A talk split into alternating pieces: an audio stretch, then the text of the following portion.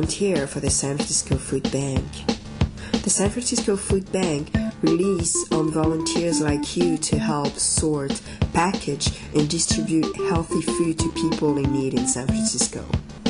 Each year, over 22,000 people contribute thousands of hours to fighting hunger in our community. This support will enable the SF Food Bank to distribute 43.5 million pounds of food this year, enough for 93,000 meals every day. But they can't do it without volunteers. Visit www.sffoodbank.org slash volunteer. Again, www.sffoodbank.org slash volunteer to find out how you can help.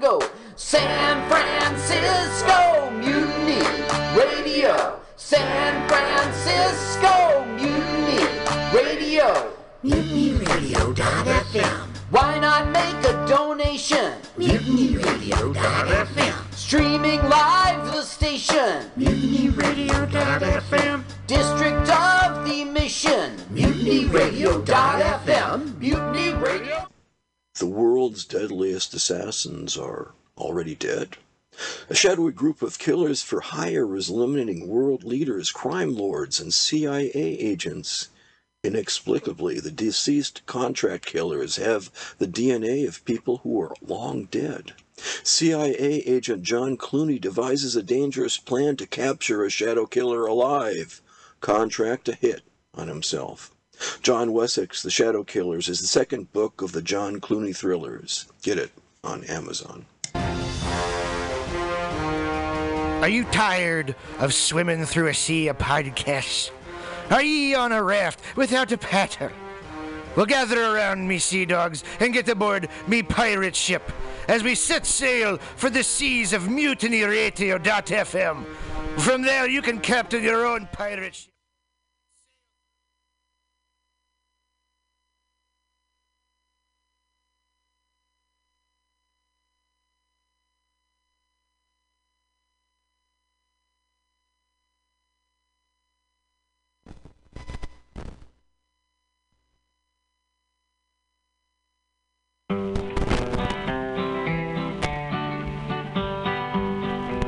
Now, if you want higher wages, let me tell you what to do. You got to talk to the workers in the shop with you. You got to build you a union, got to make it strong. But if you all stick together, boys, it won't be long. You get shorter hours, better working conditions, vacations with pay, take a kid to the seashore. It ain't quite this simple, so I better explain just why you got to ride on the union train. 'Cause if you wait for the boss to raise your pay, we'll all be a waiting till Judgment Day. We'll all be buried, gone to heaven. St. Peter will be the straw boss then. Now you know you're underpaid, but the boss says you ain't. He speeds up the work till you're about to faint. You may be down and out, but you ain't beaten. You can pass out a leaflet and call a meeting, talk it over. Speak your mind. Decide to do something about it. Of Course the boss may persuade some poor damn fool to go to your meeting and act like a stool, but you can always tell a stool, oh, that's a fact. He's got a yaller streak running down his back. He doesn't have to stool. He'll always get along on what he takes out of blind men's cups.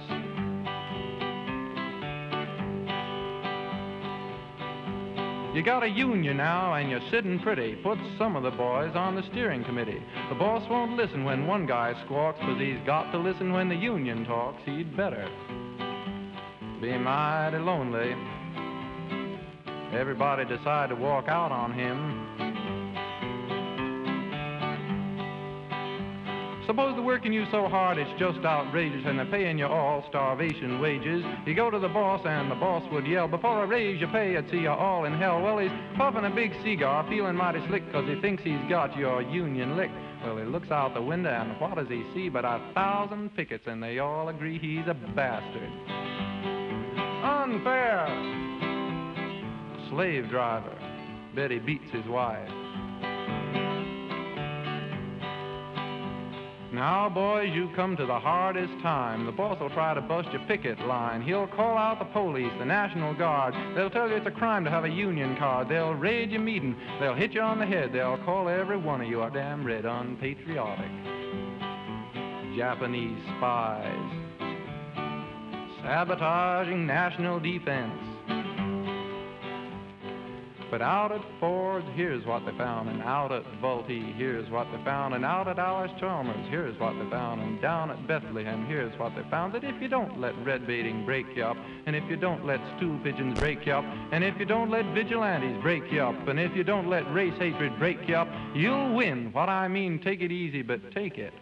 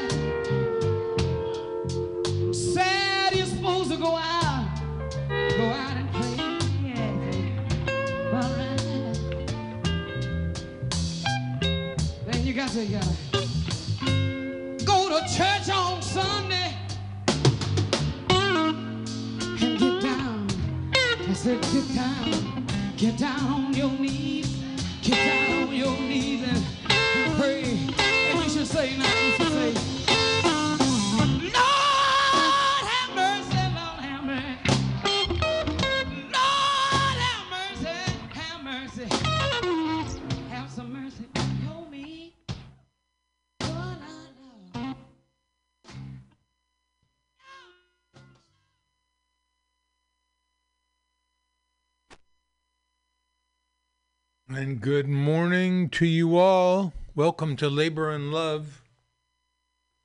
This is Mutiny Radio, 2781 Florida and 21st, 21st Street at Florida, in the heart of the mission.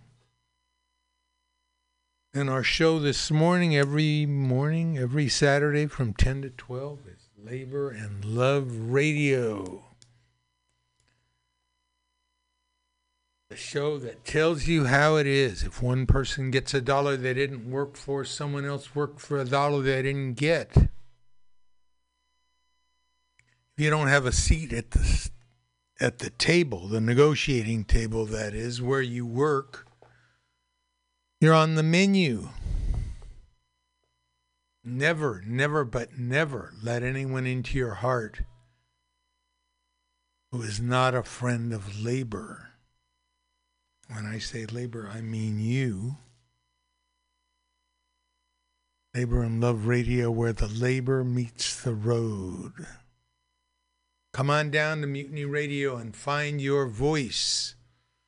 From nominal fee, you can have your own show, two hours a week, and tell everybody how it is. We've got art installations. We've got the or aforementioned radio. We've got video shows. Mutiny Radio is also the headquarters for the underground comedy scene here in San Francisco. Year in, year out, we host a comedy festival with comics from all over the country coming to do their work. And you can come during the week for open mic. An audience of other comedians, comics will listen to your work and they'll criticize it supportively, how you can improve.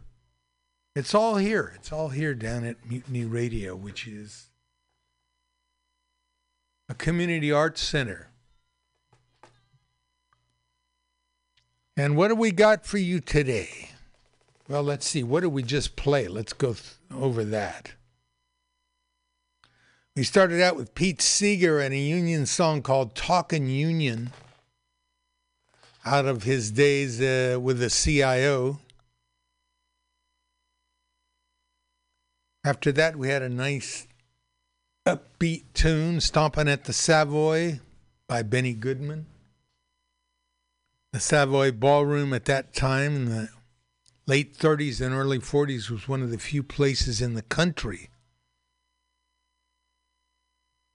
where whites and blacks could dance together on the same floor and with one another, stomping at the Savoy. And of course, we finish with Etta James. Etta James with the working class blues, made famous, of course, by T Bone Walker, but sung with such feeling by Etta. They call it Stormy Monday, but Tuesday's just as bad. Welcome, then. See what we got for you today. What's going on in the world? The world of work, which is the world.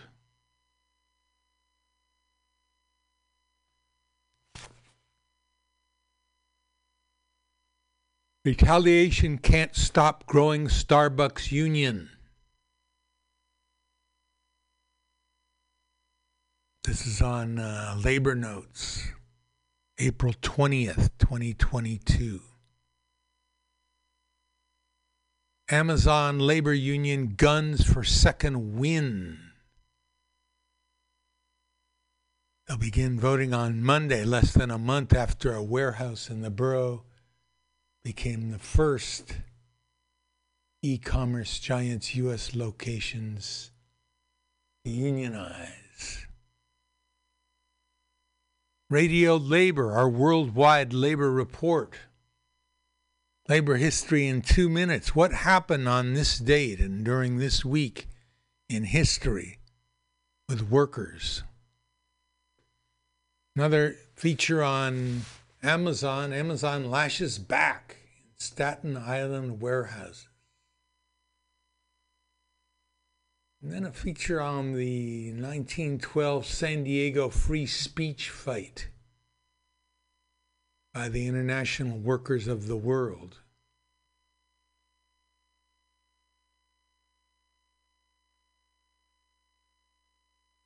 What is Steve Young? iconic 49er quarterback Steve Young have to say about the CTE death of ex 49er teammate Greg Clark? What could he say?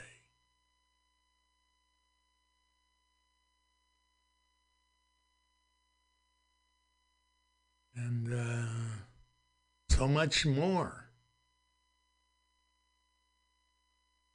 Okay? Let's get on right now with our radio labor.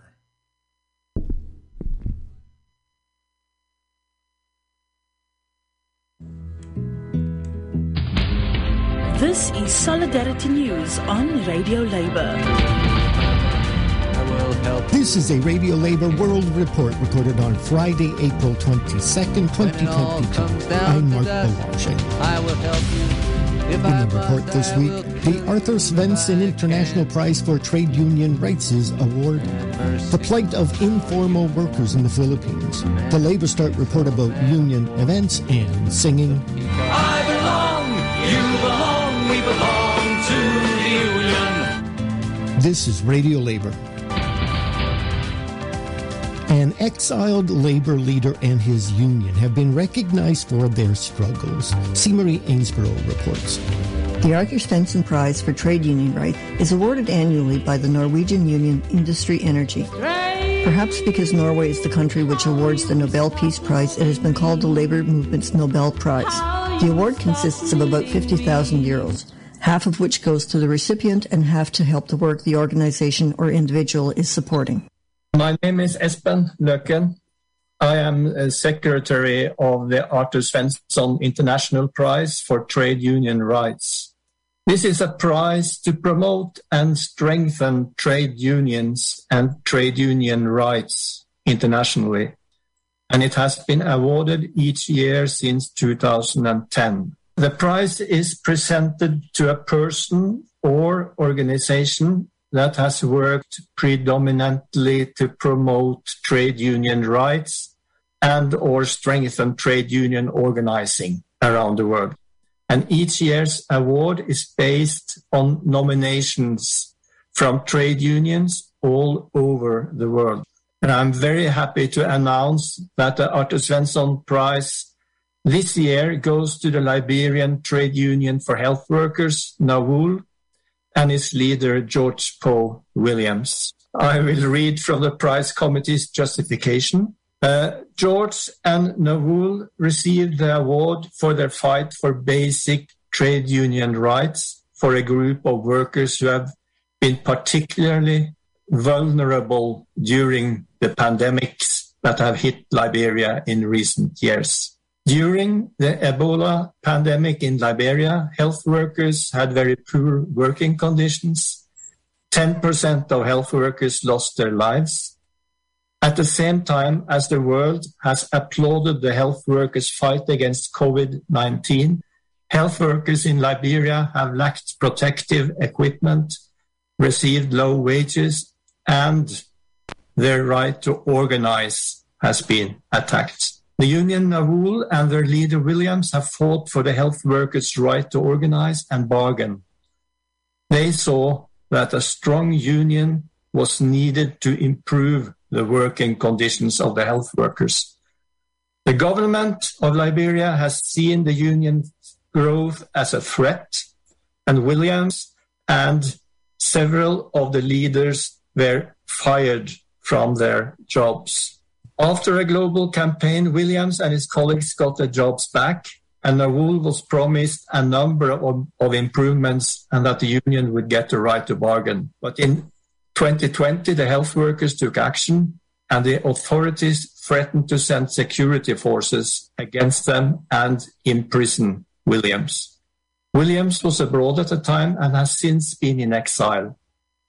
Several government employees and shop stewards have been harassed and some even killed. We hope that the award of the prize will put pressure on the Liberian authorities to recognize NAWUL and Williams as representatives of the health workers in the country with a right to negotiate on behalf of their members.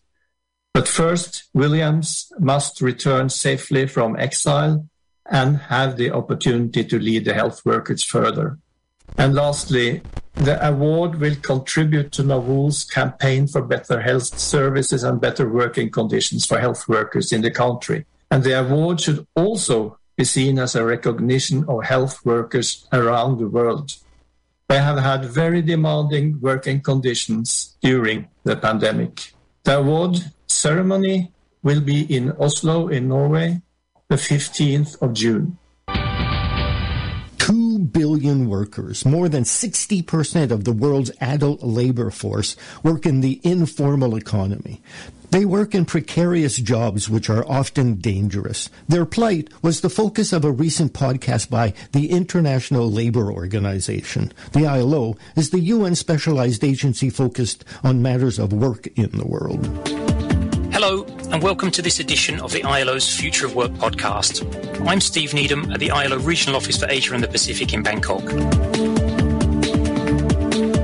Here in Thailand, if you see someone selling food by the road, working in the fields, building a house, chances are they're working in the informal economy.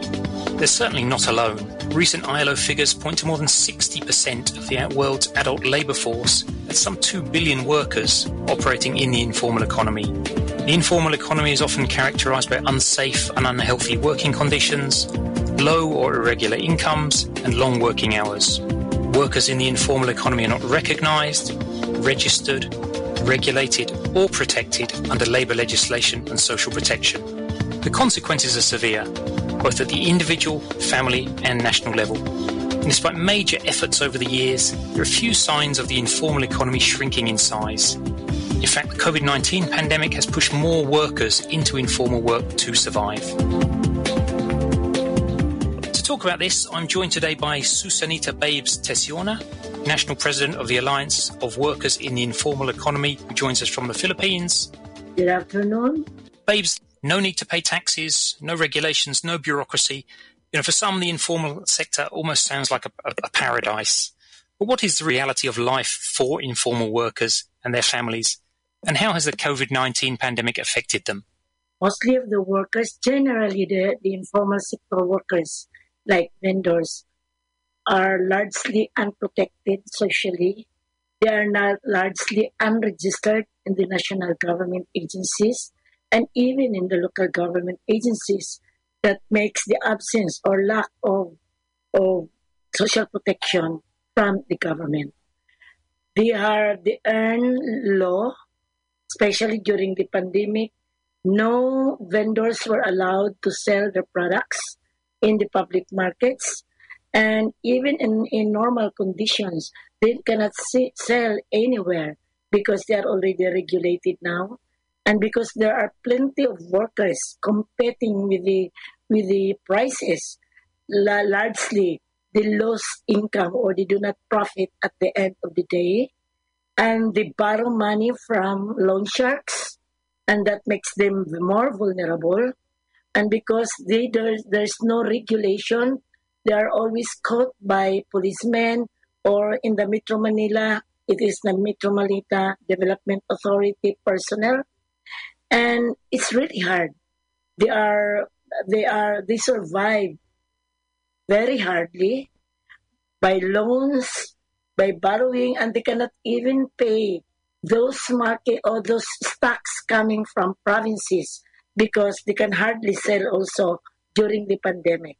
I, I was in a Starbucks in, in Bangkok a few weeks ago, and there, and there, must have been maybe 15 delivery drivers from these, these platform delivery drivers there waiting to pick up their orders and, and take them to their customers wherever they would be.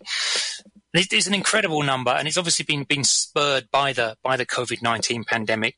But this this huge growth in, in the platform economy or the or the gig economy has taken place worldwide. Is, is this a good thing for the move towards formalization? Is it like a magic bullet which will which will solve a lot of problems, or will it, does it come with its own uh, with its own challenges? They can be both. If the government is very responsive, there are already laws in which this platform uh, workers can be covered because I can say that there is an established employer-employee relationship between the restaurants, for example, for those in the delivery of food. It's not good for the workers. Here with his report about union events is Labor Start correspondent Derek Blackadder. This week, our top stories section included links to coverage of what one veteran Norwegian trade union leader has called the biggest attack on trade unions in Europe since the end of the Second World War.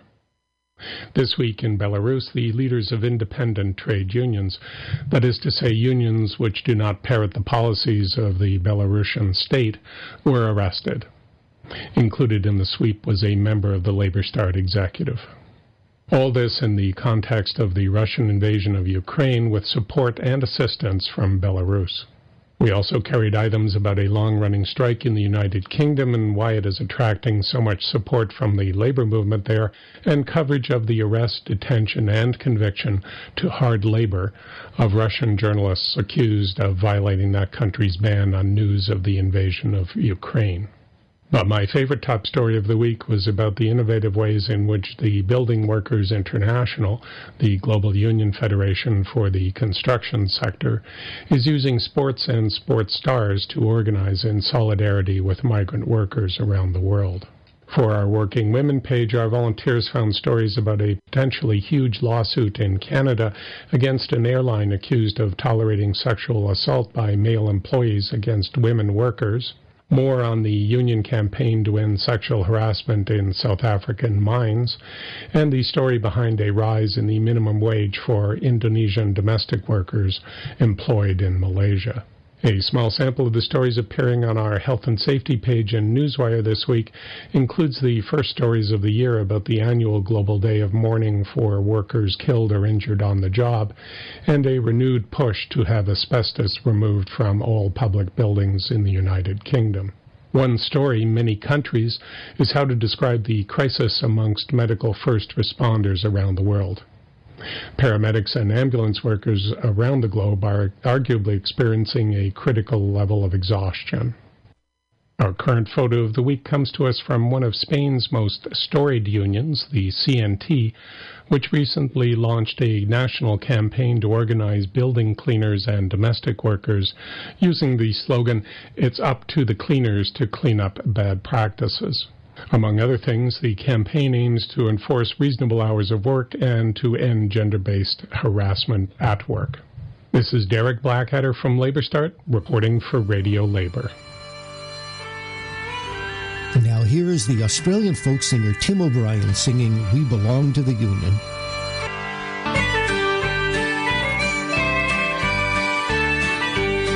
You can bruise my pride and bust my face, scatter my rights all over the place, and take the bread from off my plate, but you can't break me. Lock me out, chain the gates, put black shirts in with dogs and mace. I'll hold the line, won't step away, cause you can't break me. I belong, you belong, we belong to the union. Don't count me out when I'm on the floor. We'll win again, we've won before. The streets will ring with a mighty roar, cause you can't break me. Stocks rise up on workers' backs, profits soar while you hand out the sack. Boardroom bullies bloated and fat, but you can't break me. Australia's sold to mates offshore, backroom deals and shonky law. This day has come, we say no more. You can't break me. You belong, we belong to the union. I belong, you belong, we belong to the union.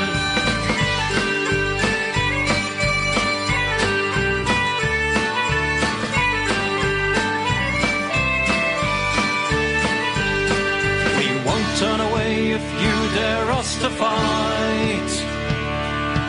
I swear I'll never lay down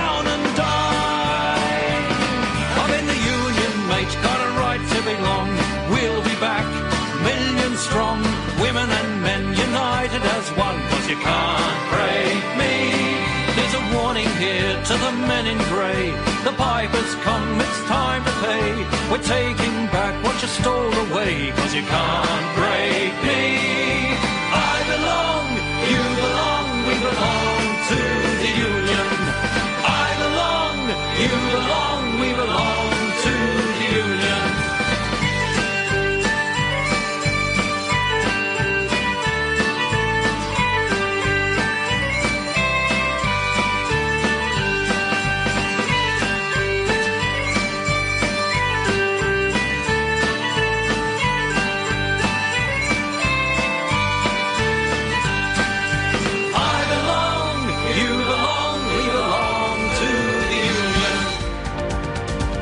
And that's it, labor news you can use. You can listen to our daily newscasts and features at radiolabor.net. I'm Marc Belanger. Thank you for listening. And remember, it's all about global solidarity.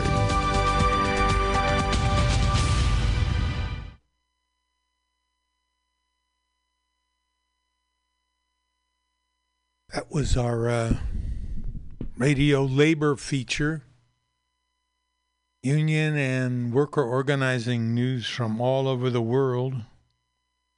Remember, everywhere you go throughout history, all over the world, workers are standing up. They always have and they always will because the conditions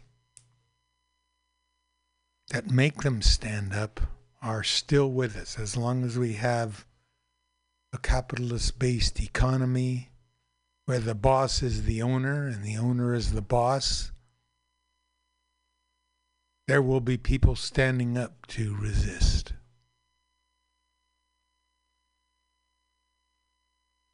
Okay, let's see what we got. I've got a note here Disney versus DeSantis. We'll have to go on with that. Mr. DeSantis says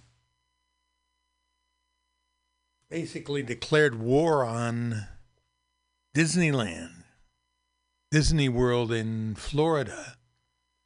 And the reason is that the Disney Corporation has taken a stand against a law which many people call Don't Say Gay.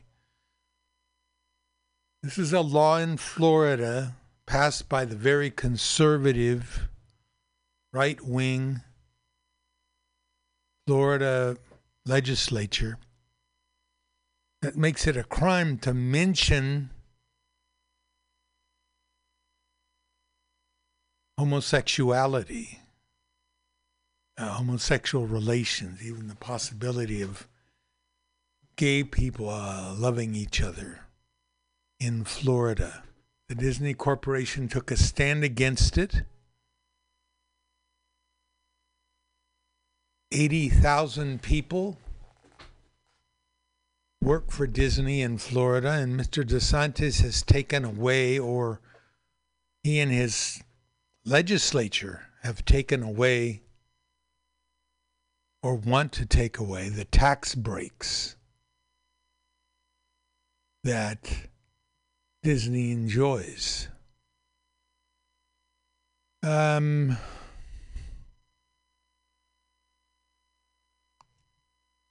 Disney versus DeSantis. DeSantis is making a point to show that he can stand up to big business.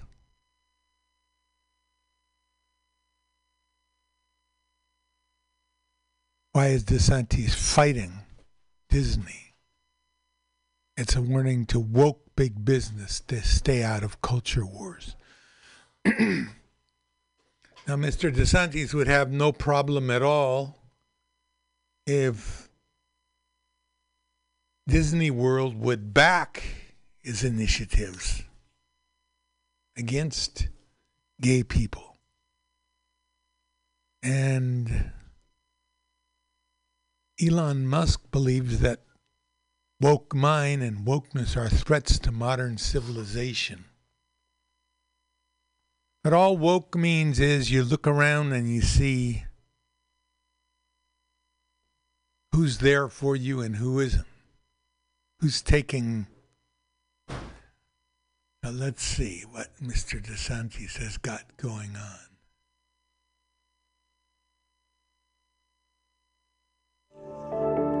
They also will be considering termination of all special districts that were enacted in Florida prior to 1968, and that includes the Reedy Creek Improvement District.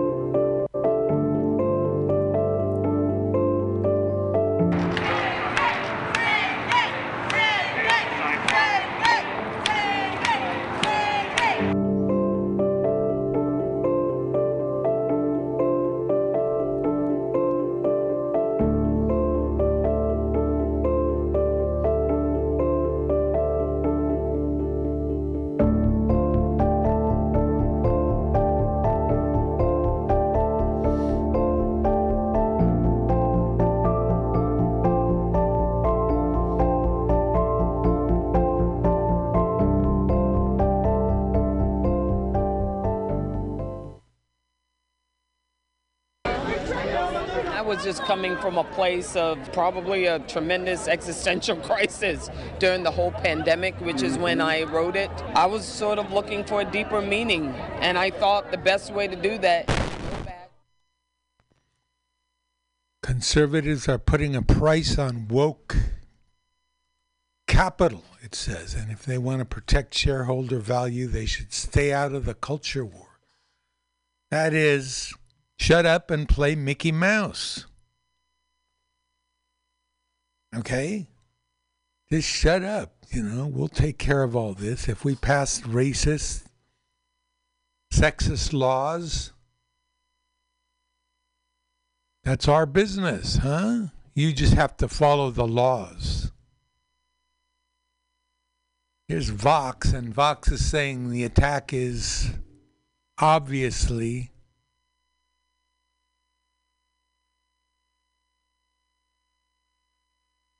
obviously uh, violating the First Amendment, freedom of speech.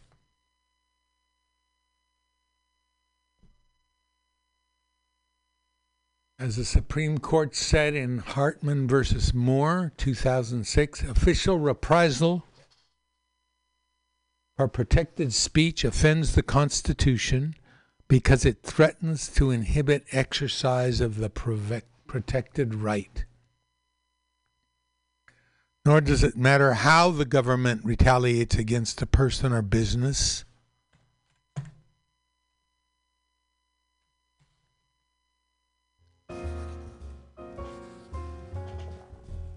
who expresses an opinion that the government does not like. Any official retaliation against someone because they engaged in First Amendment protected speech is unconstitutional.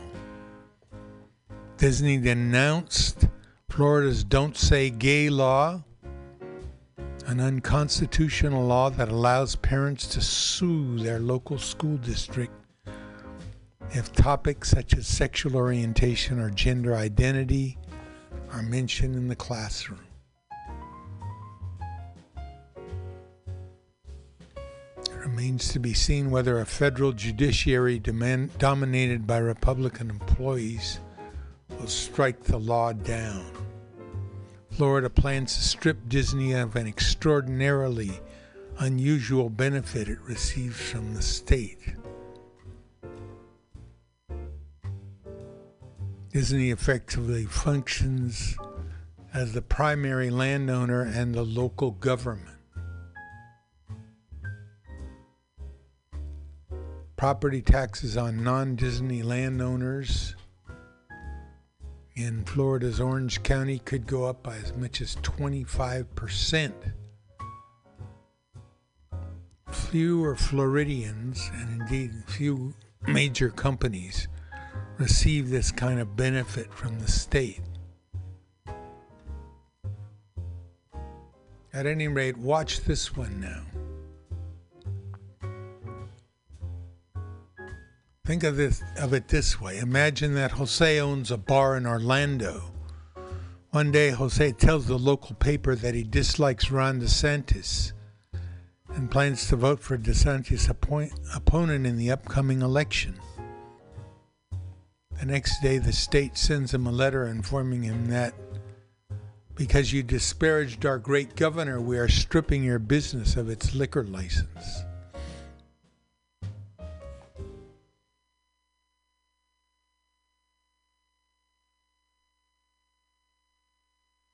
At any rate,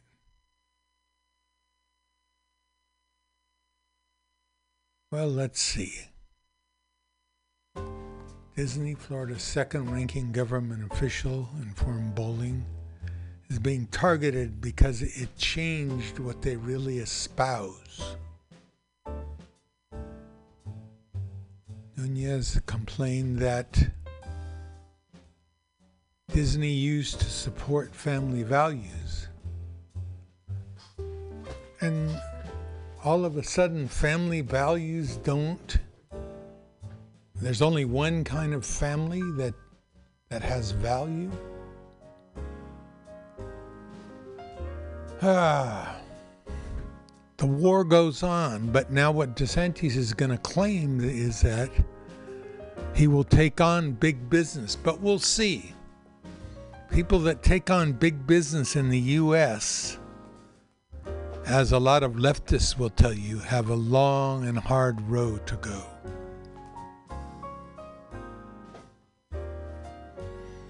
At any rate, let's listen to a little gospel. God will open doors for you. The song says, When you can't see your way and you feel that you've gone astray, doing all you know how to do, remember, God has not forgotten you. Hold your head up and be true to Him, for He'll open doors for you.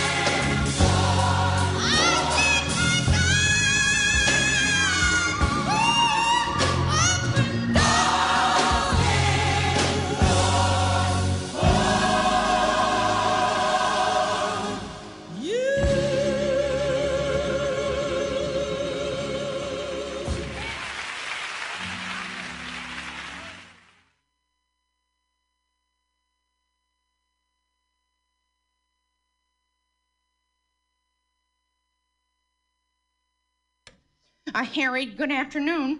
This is Miss Tomlin at her switchboard. I, ca- I cannot talk to the press now. I, I said I cannot talk to you now. Yes, the phone company is on strike. Everyone except the executives and me. I'll have that story for you when it's over. Well, in the meantime, just reprint the stories from our last strike and change the dates. A gracious good afternoon, Directory Assistance, Miss Tomlin on the wire. The business office, that number for the business office is listed in your directory. You don't have a directory. Very well, I will switch you and the business office will supply you with one. Business office, Miss Tomlin speaking. A new directory? Certainly, they are issued free of charge to our subscribers. Simply flag down any repair truck and they'll throw one to you. you, you need installation and repair service? Installation and repair service will be listed in your new directory. Can it wait till then? Very well, I will switch you. Just a moment. Installation and repair service, Miss Tomlin speaking. Oh, just a moment, please. At the tone, the time will be 3:23 and 30 seconds. Ding dong. Installation and repair again. Oh, by the way, your three minutes are up. Please deposit five cents for the next three minutes. Thank you. That box sounds pretty full. I'll have to get down there on my dinner break and empty it out. now then, how may I help you in the midst of the worst strike in our history? A phone installed? Hold on and I'll check. Winds are from the northwest at 20 knots per hour, whatever the hell that means. Yes, sir, I can give you a black wall model and a blue princess and install them myself tonight after work. Oops, just a second. President's office. No, he is not. No, he is not.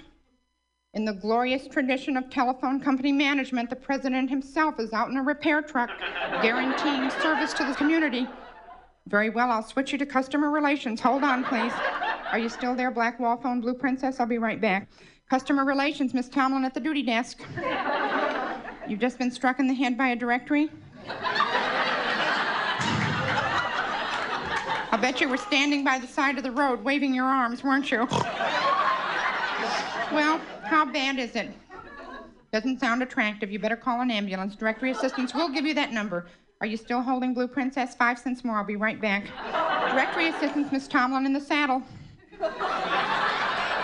General Hospital? Certainly, but that number is listed in your new directory, the one that just struck you in the head. Long distance, Miss Tomlin, EC. Madrid? Now, that certainly is a long distance. Just love to do that. Are you still there, Blue Princess? Give me your name and address. Uh huh. Right, thank you. I'll be out first thing this evening and put those phones in. President's office. Oh, sir, it's you. No, no messages. Oh, but listen, Chief, you've got to be careful where you aim those directories. you winged a woman over here on the south side pretty badly today. No. No, I, I don't think anyone knows that it was you. Well, I'll see you when you check in.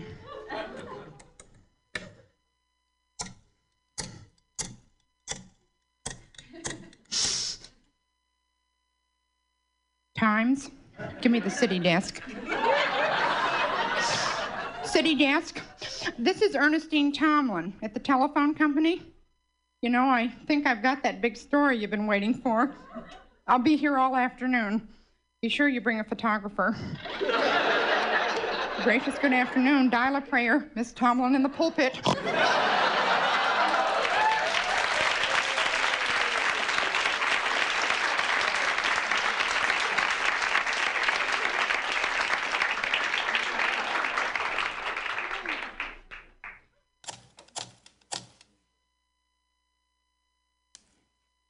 One ringy dingy.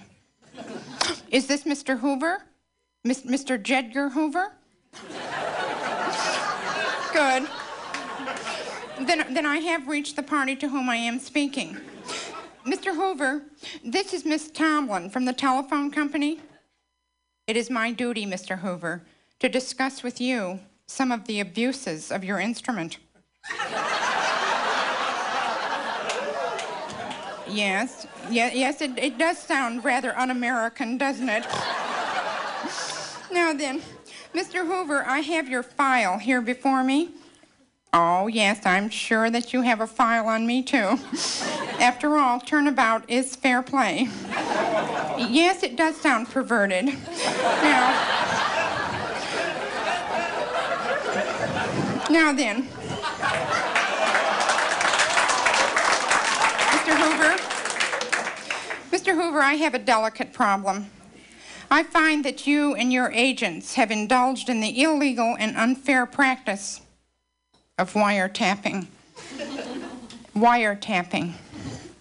Oh, Mr. Hoover, listening to other people's conversations. Oh, how do I know? From listening to your calls, that's how I know. Oh, no. Mr. Hoover, don't be rude. I'll make a loud noise into my mouthpiece and perhaps deafen you for life. now, Mr. Hoover, may I ask, do you have a telephone directory handy? Good. Let us turn to page VIII and recite in unison. It is a crime under both federal and state law to use a telephone for annoying or harassing purposes, or to knowingly permit a phone under one's control to be used for such purposes.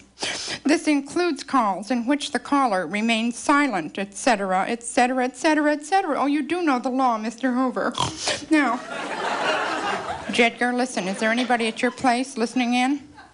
Everybody, good. Let's get right to the nitty gritty. There's absolutely no reason for your people to skulk about, electronically speaking. You, you can get all the information you need from us. Probably a lot more accurately, too. Good. Good, then we will be in touch. Oh, and Mr. Hoover, before you go, I must tell you how much I admire your vacuum cleaner. Hello? Mr. Hoover? Well, why do you suppose he got so huffy? I was just being complimentary. Everybody knows there's nothing like a Hoover when you're dealing with dirt.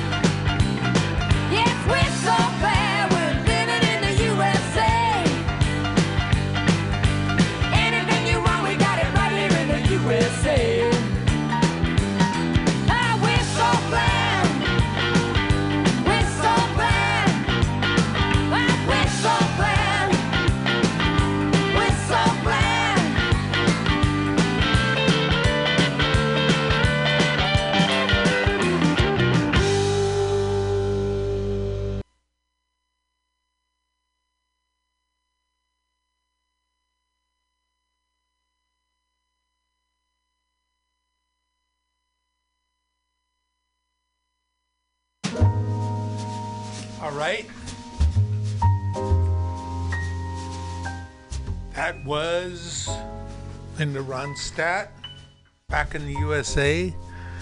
The Chuck Berry hit.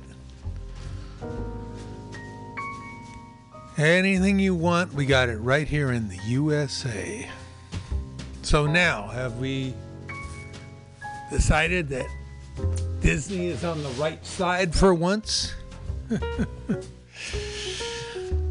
they used to push for family values, but what Governor DeSantis is saying is that gay people can't have families. They can't be openly gay and have families. They definitely can't talk about being gay.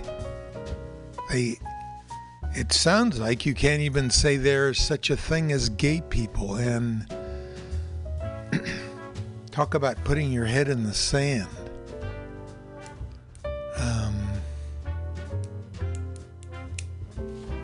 Can it win?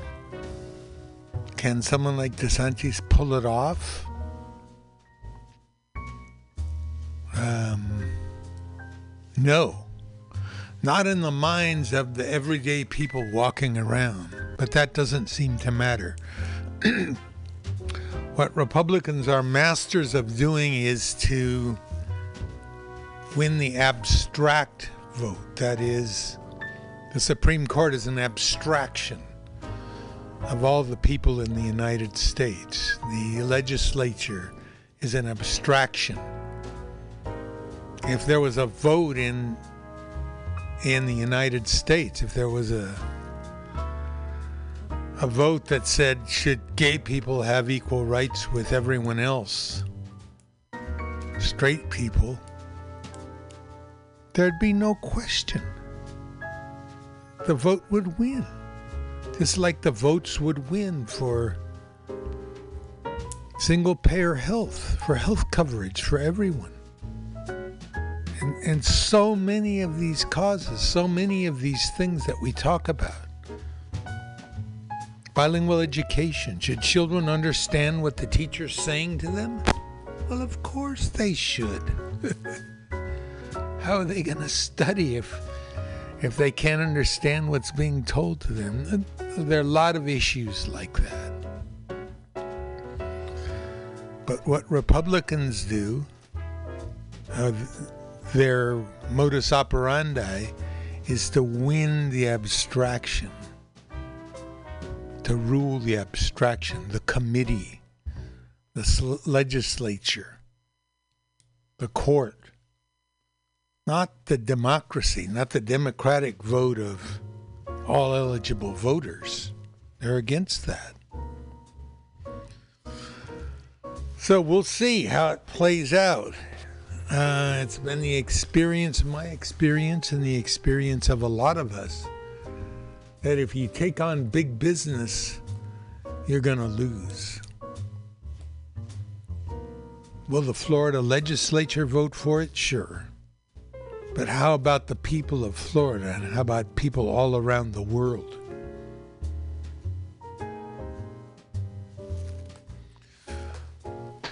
Okay.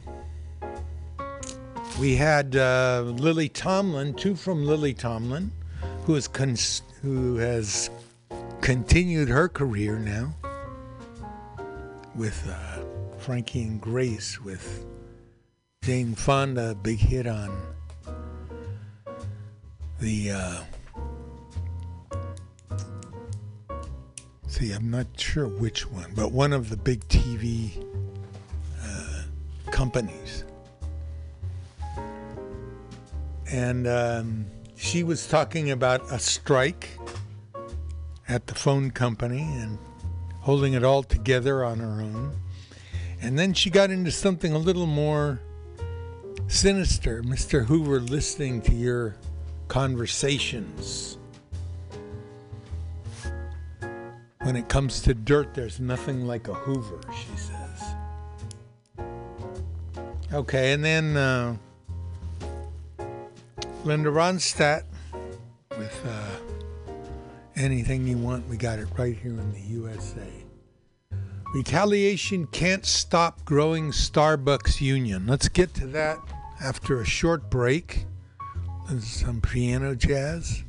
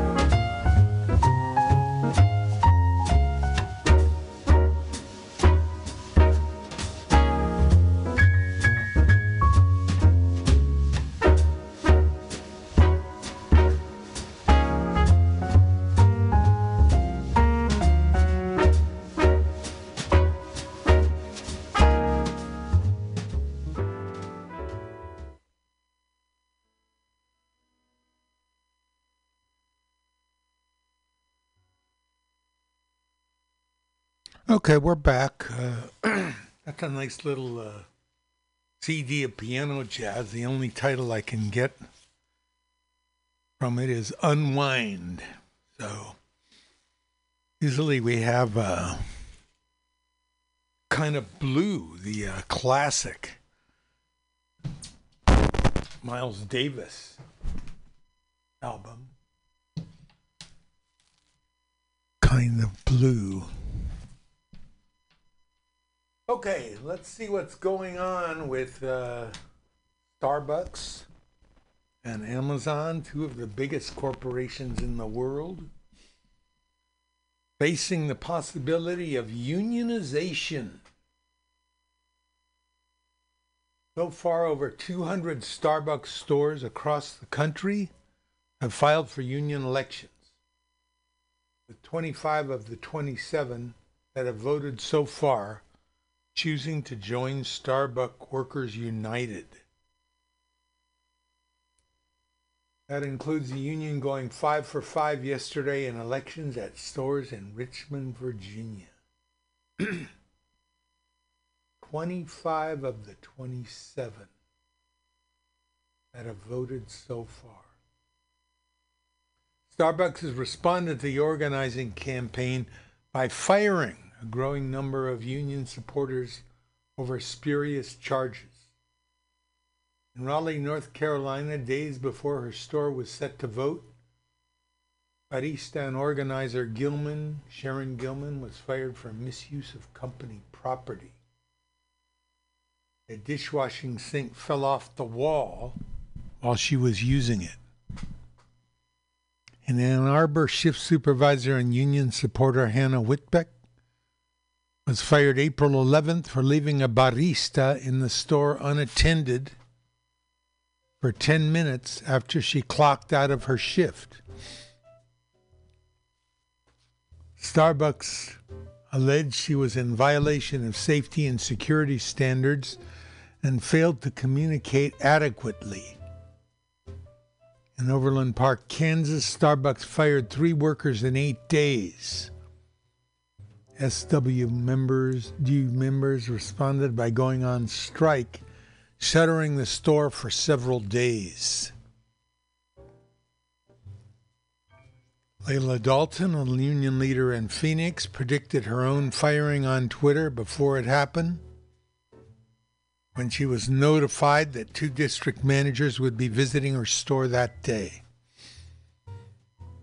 In Buffalo, where the union drive began, Danny Rojas is the latest to be fired, following the firing of Cassie Fleischer, which the company denied in a note sent to workers across the country, only to be contradicted by Fleischer's own recording of the meeting.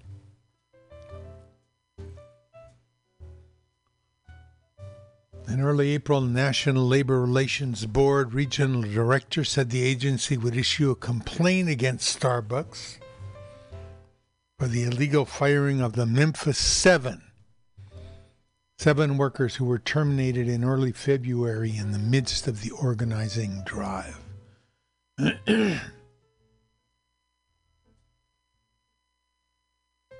Former CEO Howard Schultz is returning to the top spot in the country's in the company's personnel.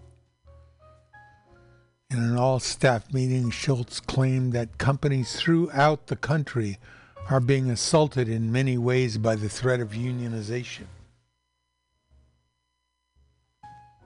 Companies. Now, who's the company? Here we go again with this ownership theory. Who's the company? Is it the people who do the work every day and earn the money?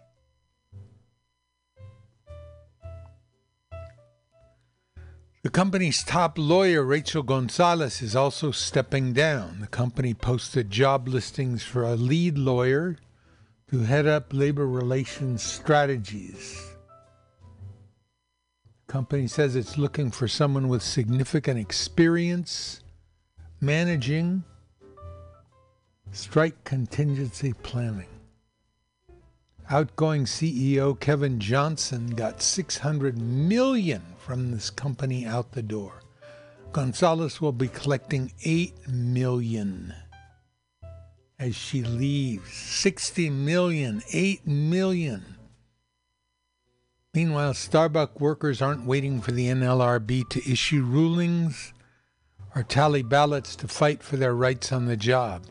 Workers in several cities, including Denver, Seattle, Overland Park, Ithaca, and Buffalo, have struck. These have not just been over firings of union supporters, but also over issues like understaffing, cuts to hours, and spying on Union supporters.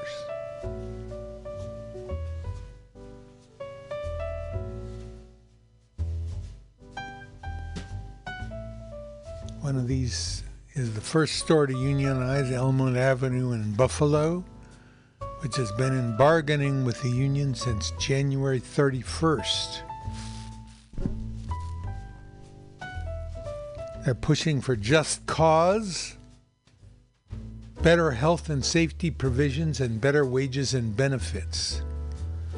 Ladies and gentlemen, Starbucks is giving out $68 million to two people.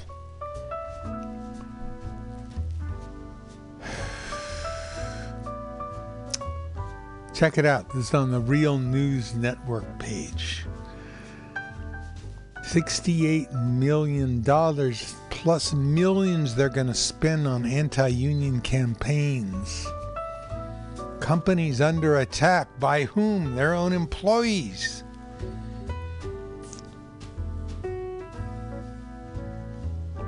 Retaliation, huh? All right, let's look at Amazon.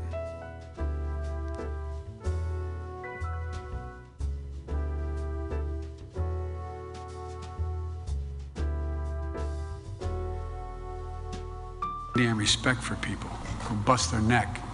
That's why I created the White House Task Force on Worker Organization Empowerment to make sure the choice to join a union belongs to workers alone. And by the way,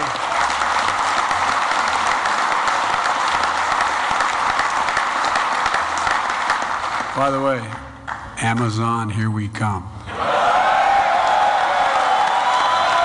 Watch.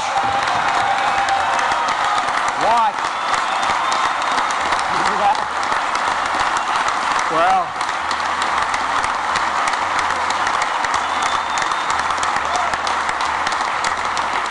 it's why I've called on Congress to finally pass the PRO Act and send it to my desk.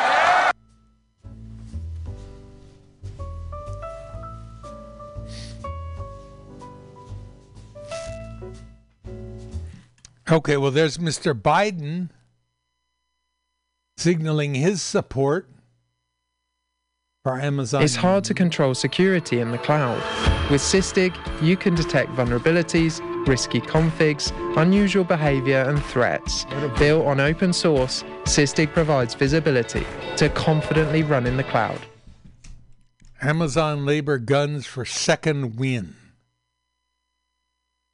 The Georgia legislature passed a bill that would allow the GBI to investigate elections and review election fraud instead of the Secretary of State's office.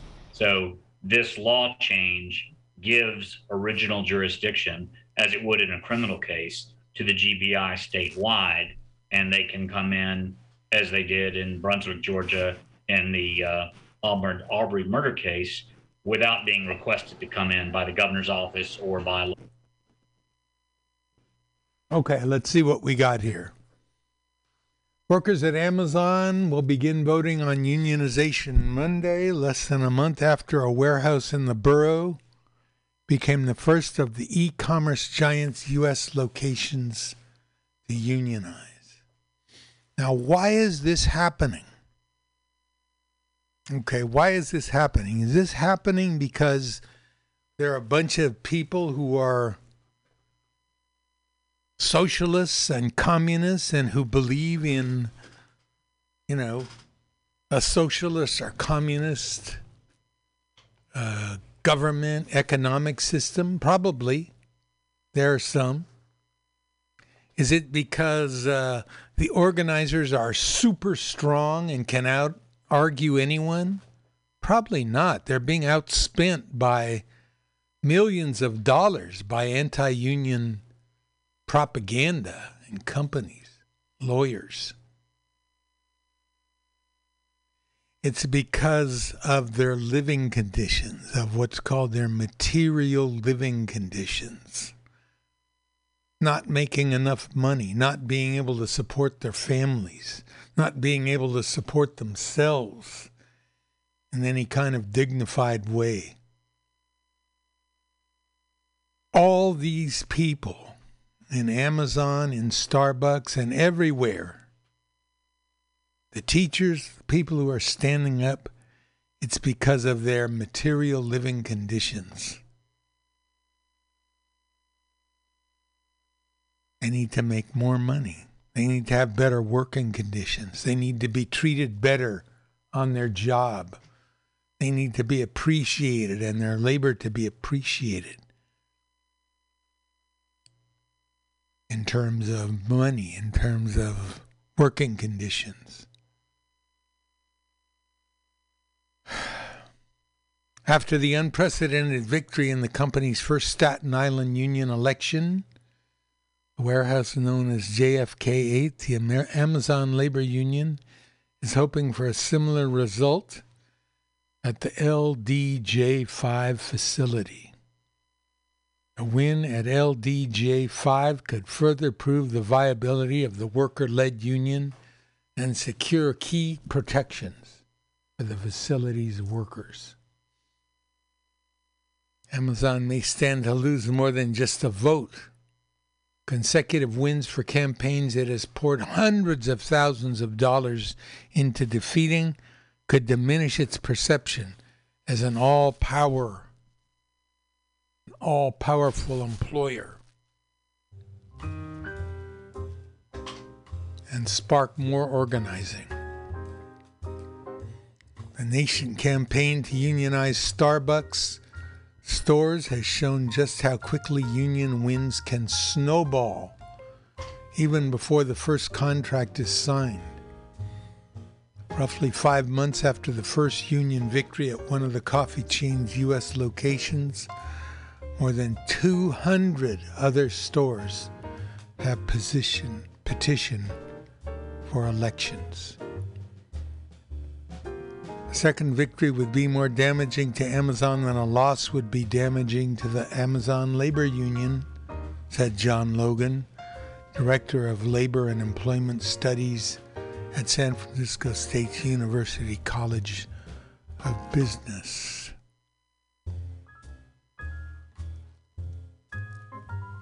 One of the biggest differences between a facility where the ALU notched its first win is the size of their respective workplaces.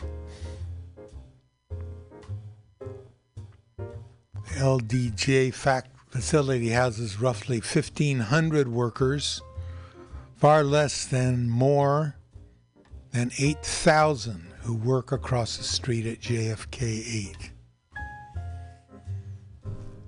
The size difference means both the union and Amazon have been able to tailor their approaches more narrowly to individual workers. Momentum seems to be on the side of the union, which secured a win by more than 500 votes at JFK 8. The timing may also play into Amazon's favor, though. The unexpected loss in the first vote was likely a wake up call for the company.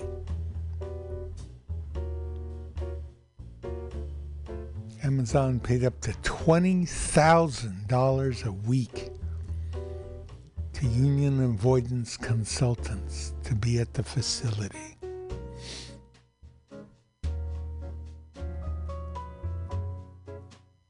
All ALU organizers say Amazon has hired anti union consultants as full time staff.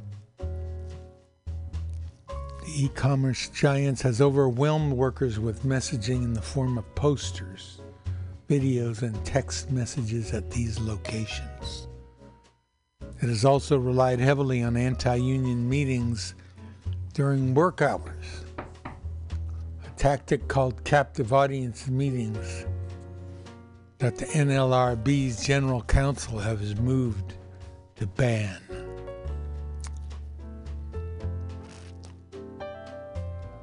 Same union, anti-union tactics it used to both at both JFK 8 and a facility in Bessemer, Alabama. Okay. Moving on. They're playing really dirty. Amazon lashes back at Staten Island warehouses. We went this, we talked about this one last week, and they're playing really dirty. They've been condoning bigotry to drive a wedge between us workers.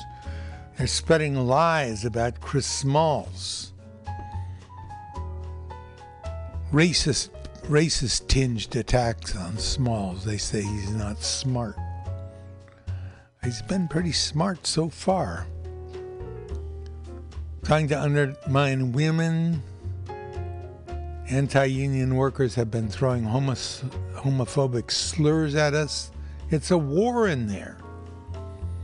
Amazon paid out 4.3 million last year to union busters whose job is psyops, lying and distorting facts. A man named Martin J. Levitt, a former anti union consultant, wrote in his book, Confessions of a Union Buster, a campaign against a union is an assault on individuals and a war on the truth. The only way to bust a union is to lie, distort, manipulate, threaten, and always attack, wrote Martin J. Levitt.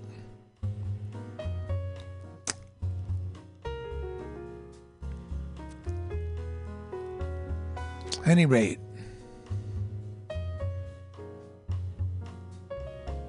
one me- worker got up at one of the meetings. If I vote for the union, could that be held against me? Could I be fired? Union buster wouldn't answer the question. He just kept going around in circles. No, you cannot be fired for signing a union card. It's against the law. I'm not a firing type, Kathleen Cole says, but that's just wrong. To be honest with you, if they were fair and neutral in these meetings, I probably never would have gotten involved. Out of workers are still undecided. Well, why, you know, why is Amazon willing to spend all this money? What is it they don't like? What can it be? Okay, let's play a little music. We just have a guest walk in.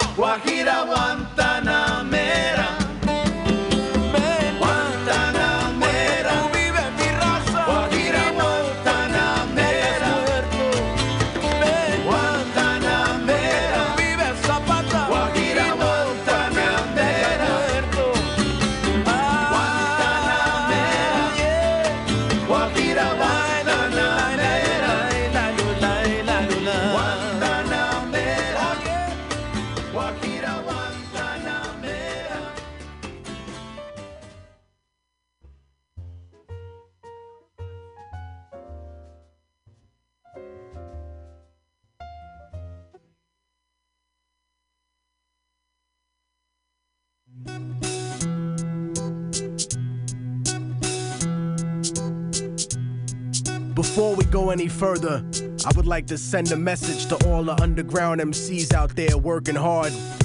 The time has come to realize your net worth in the market and stop being a fucking commodity. And if you didn't understand what I just said, then you already waiting to get fucked. For example, a lot of these promoters are doing showcases, throwing events, and not even paying the workhorses. They trying to get us to rock for the love of hip hop or rock for the exposure. Uh, look, man, I don't mind doing a guest spot for my peeps or, or doing a benefit show. But don't lie to me, pussy, cause I find out I'm paying your light bill. I'm fucking you up, nigga. Besides, you ain't doing this for the love. You ain't doing this for the exposure. You charging up to $10 at the door, and you ain't trying to give me shit? So wait a minute. You want me to go shopping, cook the food, and put it in front of you, but you won't let me sit down to eat with you? The fuck is that? Niggas need to start playing their position, man. Just cause you throw a party or host an event or an open mic or a showcase or a battle, that don't make you important at all. Without me and everybody like me out there, you ain't nothing but a good idea, motherfucker. So stay in your place. And to all these bitch ass A&Rs who are too lazy to come up with a way to sell records. So they keep recycling marketing schemes and imagery. There's a market for everything, man. There's a market for pet psychologists, nigga. There's a market for twisted shit fetish videos, for nipple rings, for river dancing, for chocolate covered roaches. But you can't find one for cultured, hardcore reality and hip hop. People like you, the house nigga executives, and them rich motherfuckers that own you. You the motherfucking machine, man. You and all these niggas talking about the same shit with the same flow over the same candy ass beats. But I refuse to feed the machine, and I'm not giving any magazine money. So maybe my album won't get five mics or double XLs or five discs. Whatever, man. Fuck it. But then again, you don't own me, and none of you niggas ever will. If I'm feeling what you fight for,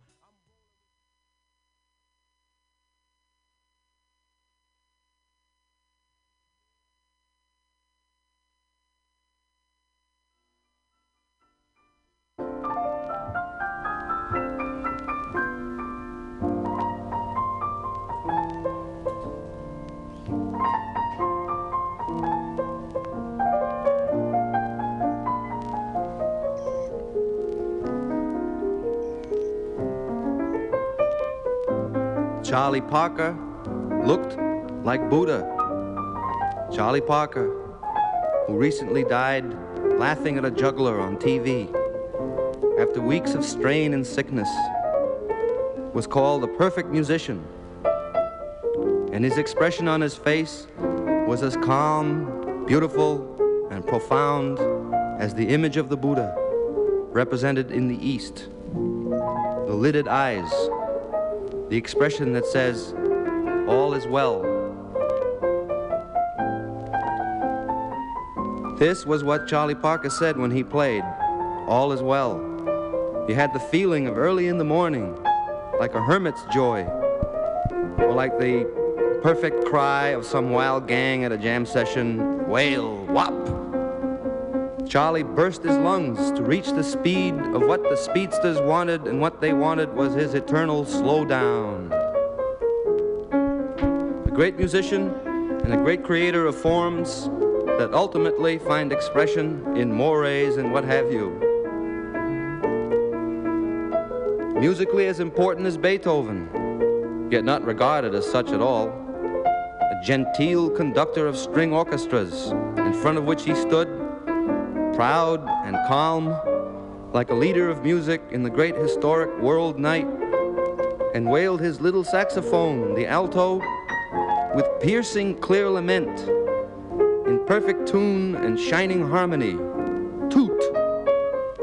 As listeners reacted without showing it, and began talking, and soon the whole joint is rocking and talking, and everybody talking, and Charlie Parker whistling them on to the brink of eternity with his Irish St. Patrick batoodle stick.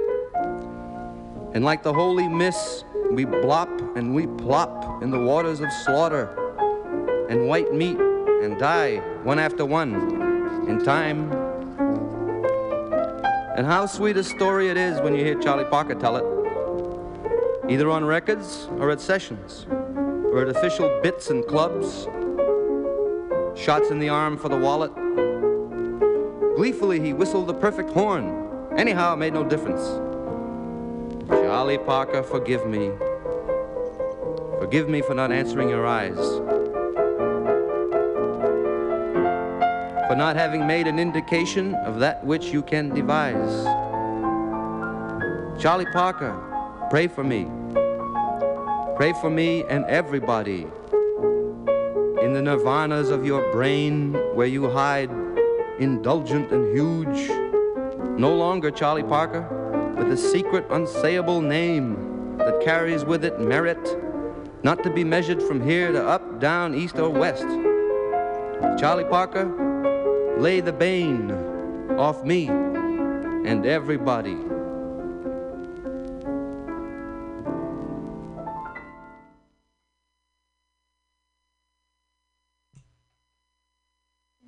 Mutiny Radio in San Francisco.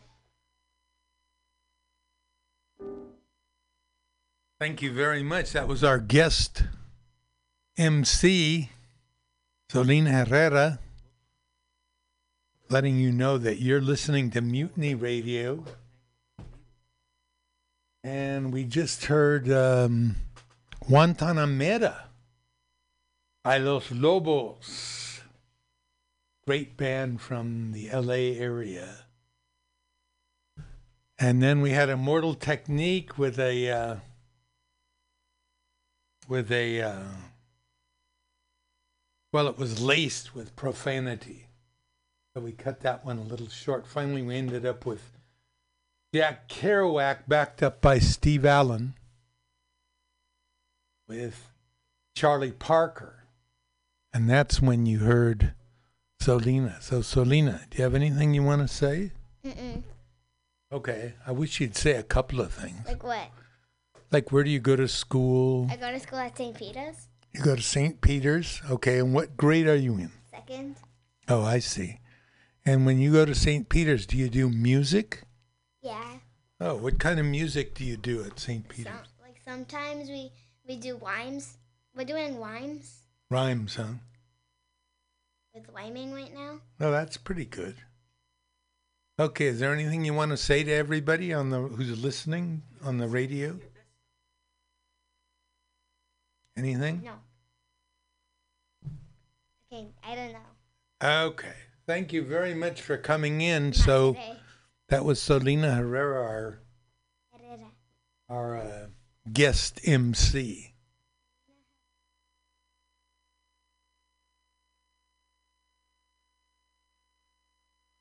Let's take a look now at labor history in 20 minutes. And I don't see it, so we'll have to get it up. Labor history in two minutes. Ida Mae Stull. Can I go now?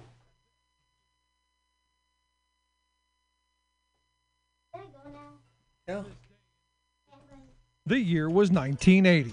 That was the day that Ida Mae Stull passed away. She was widely considered to be the first woman coal miner in United States history. As a little girl, other school children teased her for having a twisted leg. She left school and instead went into the mines with her father, an Ohio coal miner. Ida Mae was just six years old. She continued to mine even though Ohio law prohibited women from working in the mines. In 1934, a federal inspector came to the mine where she was working. According to Ida Mae, other women miners hid because they knew he was coming. But she had no intention of hiding. Instead, she loaded up her coal cart with rotten eggs and threw them at the inspector.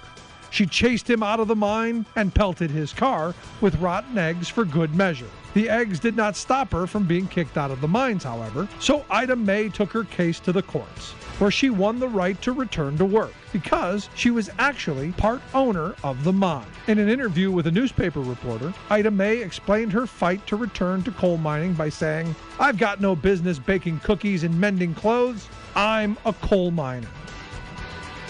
In the same interview, she declared, I can load five tons a day with pick and shovel, and that's as much as any man in the mines can do. She went on to mine for 10 more years. In 1978, the Chicago Tribune called on Ida Mae for an interview. She declared to the reporter, Ain't no man or woman alive that can beat me down.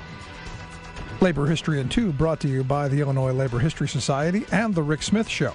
For more information, go to laborhistoryin2.com, like us on Facebook, and follow us on the Twitters at Labor History in 2. I'm Rick Smith, and this is Labor History in 2.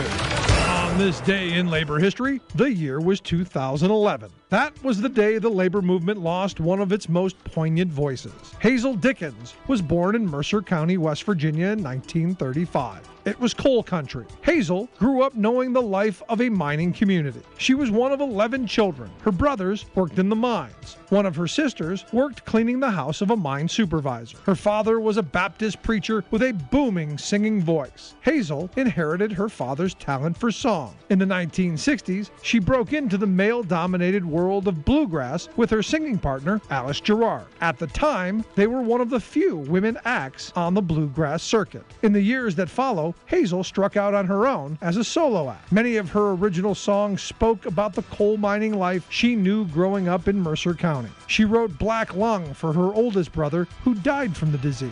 Her songs became part of some of the most iconic labor films ever made. Her song, They'll Never Keep Us Down, was the anthem for the Oscar winning documentary Harlan County, USA. Another song, Hills of Galilee, was the feature in the film Matewan. Both films told the stories of coal mining strikes. Hazel often sang at union rallies and at benefits for miners and their families. Her obituary, published in the Washington Post, quoted music historian Charles Wolfe. He said her singing has not only that high, lonesome sound, but you can hear the pain and anguish and the anger in it.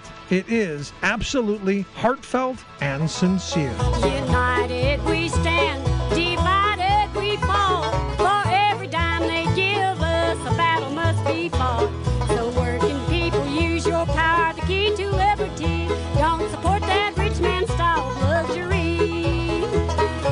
Labor History in 2 brought to you by the Illinois Labor History Society and The Rick Smith Show. I'm Rick Smith, and this is Labor History in 2.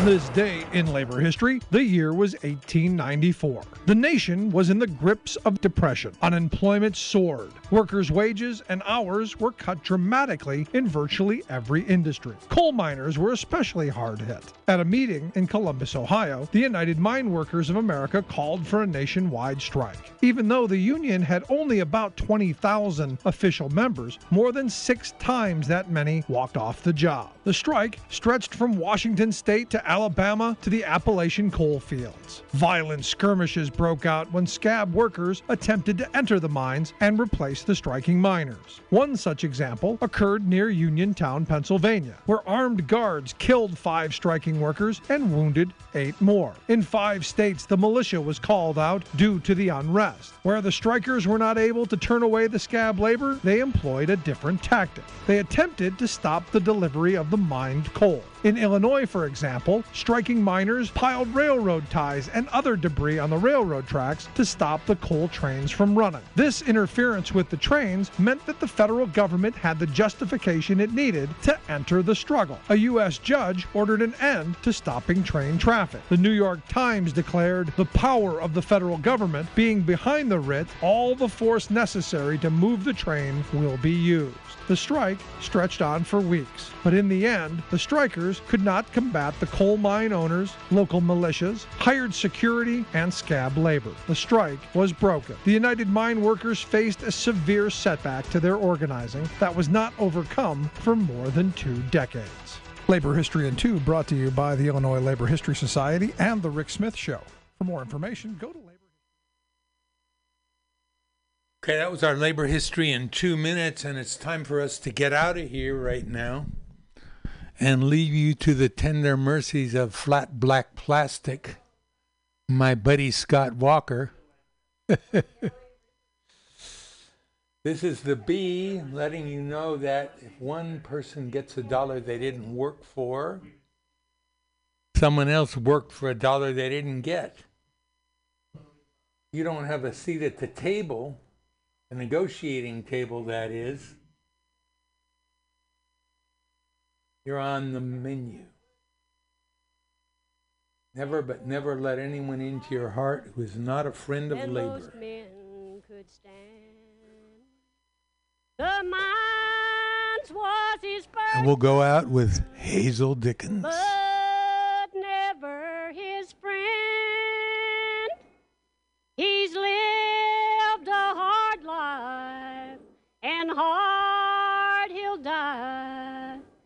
Black lungs done got him. His time is nigh. Black lung, black lung, you're just biding your time. Soon all this suffering I'll leave behind. But I can't help but wonder what God mind to send such a devil to claim this soul of mine.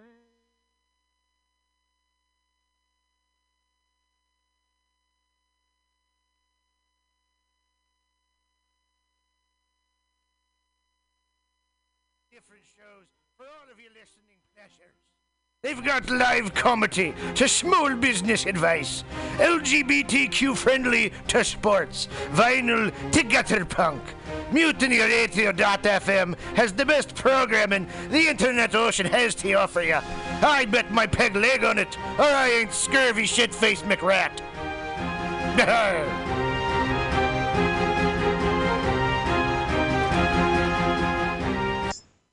International banking, diplomatic cables, nuclear missile launch codes all rely on unbreakable encryption. What if these codes were no longer secure? That nightmare scenario seems to be a reality. A shadowy underworld syndicate is auctioning off access to the world's encrypted secrets. The only plausible explanation for this ability? Someone has achieved the holy grail of code breaking quantum computing. Veteran CIA agent John Clooney must track down the perpetrators and retrieve this technology for the U.S. government. And it's personal, as the Enigma brokers have already cost the lives of his fellow agents, perhaps including his partner. John Wessex, The Enigma Brokers, is the first book of the John Clooney thrillers. Get it on Amazon. Billy Bob, you ever want to be funny?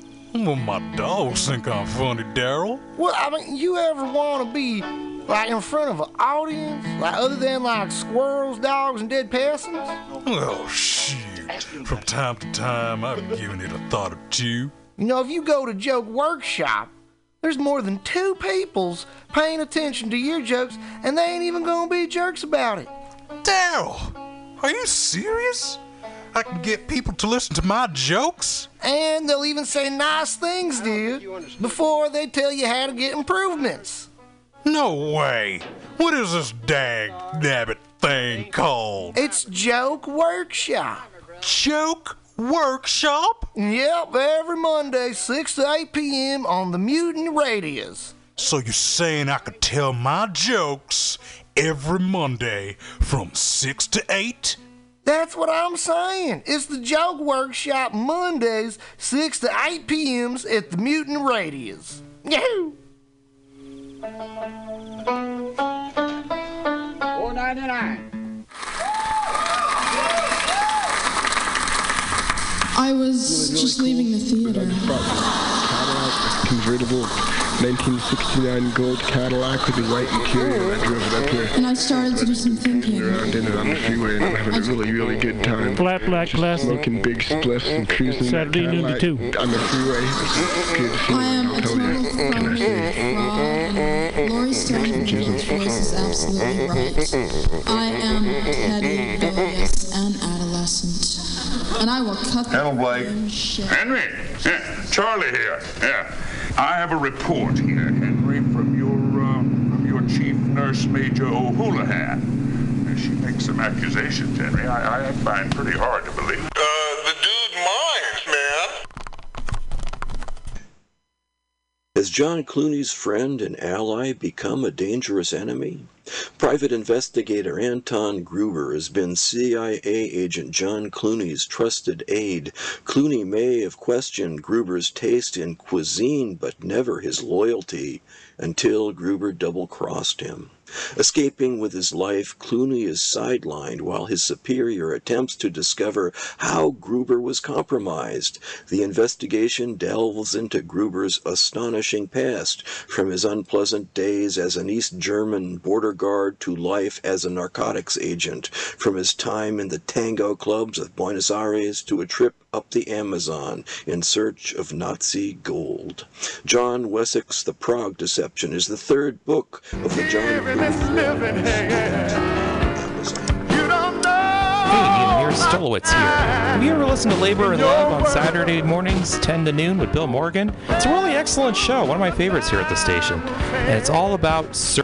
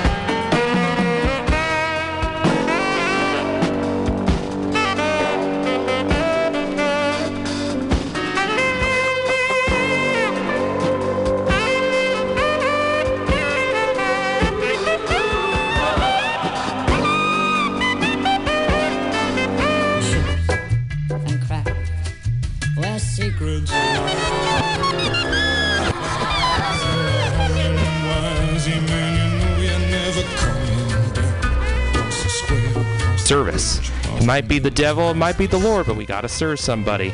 And Bill understands the virtue of service as the heart and soul of the labor movement better than a lot of people I know. And it's one of the reasons I love to listen to him. He breaks down socialism, democracy, protest history, workers' news, and the power of unions. Along with that, he serves up an excellent mix of jazz, Latin, gospel, hip hop, and traditional folk ballads. Great stuff. Check it out. Labor and Love is every Saturday, 10 a.m. to 12 p.m. Serve somebody.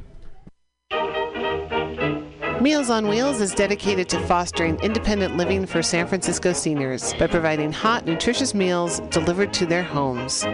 They're committed to fostering independent living for as long as possible. For more information, please call Meals on Wheels at 415 920 1111. This public service announcement is brought to you by your friends at Mutiny Radio in San Francisco.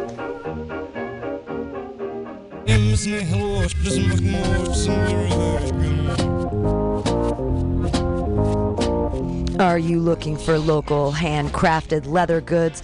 Look no further than Skin on Skins, a local mission a leather working shop. All original pieces handcrafted for you jackets, belts, purses, jewelry, everything made out of leather.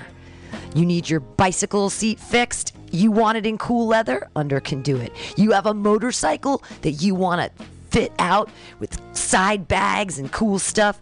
Talk to Under. Go to skinonskins.com. That's S K I N O N S K I N S.com. You just went to Folsom Street Fair and you don't have enough leather? Go see Under. Everything is handcrafted and understated quality. Fine leather, handcrafted goods for all of your needs. He also does fixes. Maybe you love that jacket. He'll put the zipper back in. Talk to Under at skinonskins.com at 20th and Mission. Check him out at skinonskins.com.